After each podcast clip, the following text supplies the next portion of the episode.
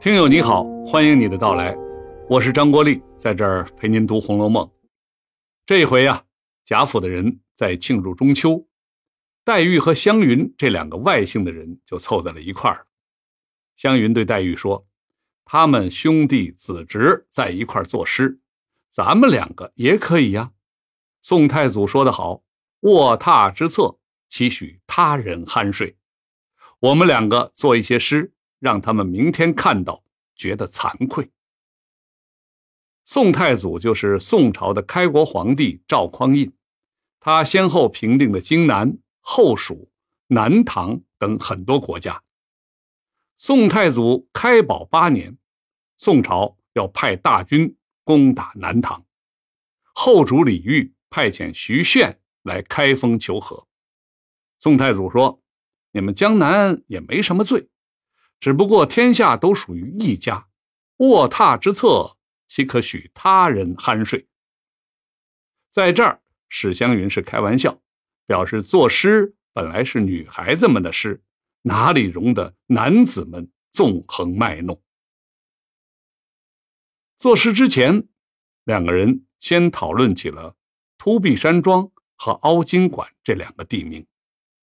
黛玉说：“凹凸这两个字啊。”因为俗念做“挖”和“拱”，大家嫌这两个字土里土气的，一般人用的不多，在这儿用了反倒新奇尤其是这个“凹”，我们知道它标准的或者官方的读音其实就是读“凹”，不过在某些地方方言里，大家也读“挖”，比如著名的作家贾平凹就是典型的例子。你按照标准的读法，那得读成贾平凹，这叫名从主人。还有个典型的例子，陈寅恪先生，为了他这个“恪”字到底读“阙”还是读“克”，争论了很多年。其实根据他自己的英语拼写，他是知道这个字的标准读法是读“克”的，但是根据考证。陈先生的方言受到客家话的影响，会把这个字习惯地读成“阙”。根据名从主人的原则，我们一般会把他的名字读成陈寅恪。当然，您念成了陈寅恪也不算错。最典型的还有一担粮食的那个“担”字，就是石头的“石”。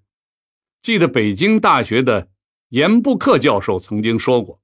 这个“石”字啊，用作计量单位的时候，最懂的人和最不懂的人都会读成石头的“石”，只有半懂不懂的人喜欢读成“担”，因为专业人士知道，一担粮食其实应该读作一石粮食，但是民间习惯把它读成一担粮食，语言就是约定俗成的嘛，一担粮食也不能说错。好了，让我们回到黛玉和湘云写诗的这事儿上来。两个人开始连句了，你一句我一句，连了很久。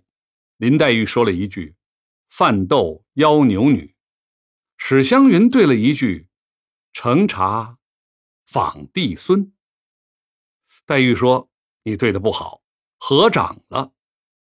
合掌是指写诗的时候，对偶的两句意思相同了。”像两个手掌合到一块儿一样，“饭豆邀牛女”和“乘茶访帝孙”这两句用的是同一个典故，意思差不多，所以合掌了。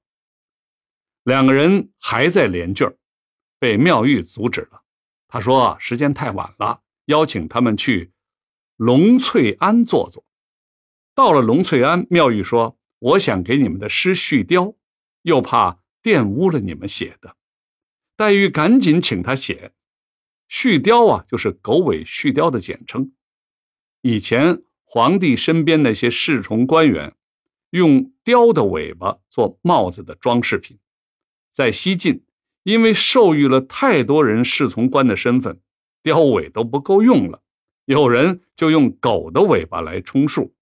在这儿呢，它是一种谦虚的说法，表示你们前面已经写的很好了。我只能是滥竽充数，补充一下。好了，我是陪你们读《红楼梦》的张国立，咱们下次继续。